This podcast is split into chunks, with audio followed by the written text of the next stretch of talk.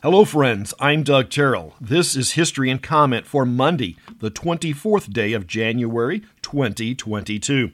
Roman Emperor Hadrian is born in 76 AD and rules from 117 to 138.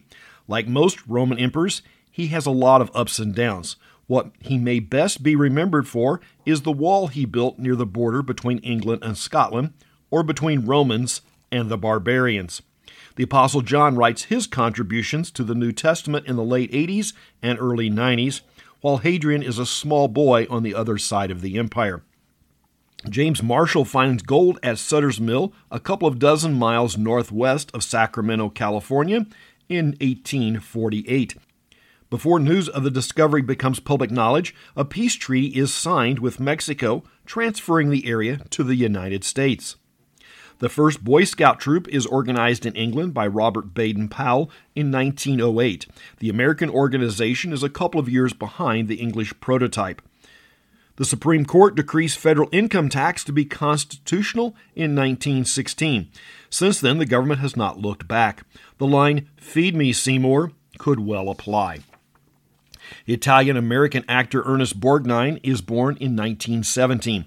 A petty officer in the Navy in World War II, after the war, with 10 years of service, he was tired of the Navy and returned home to Connecticut. A factory job did not suit him, and his mother suggested he try acting, as she figured he had the personality for it. For the next 60 years, that is what he did. He parlayed his Navy experience into the lead character, Quentin McHale, in McHale's Navy.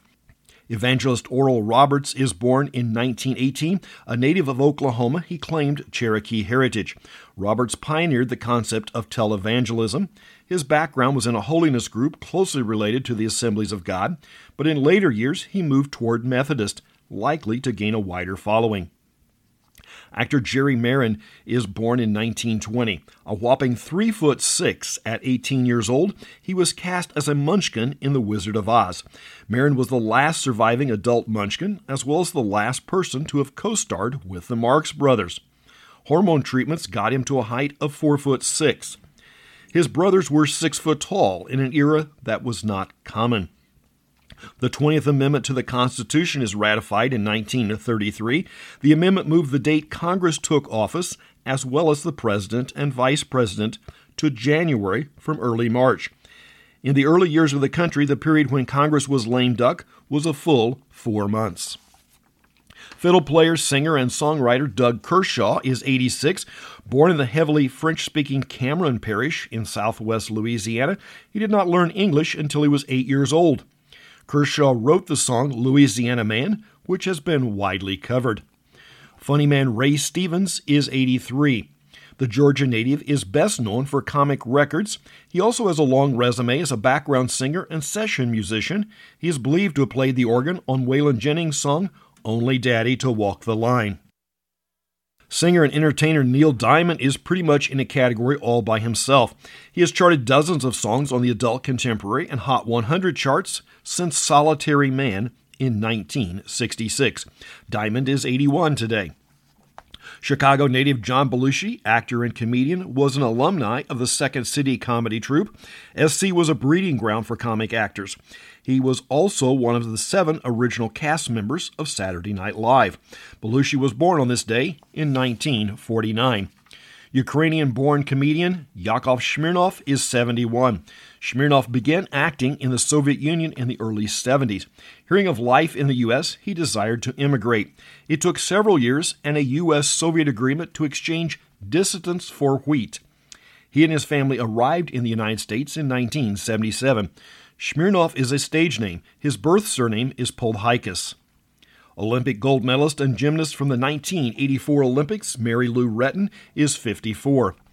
Shoichi Yokoi, a sergeant in the Imperial Japanese Army, is found hiding on Guam in 1972, 27 years after Japan had abandoned the island.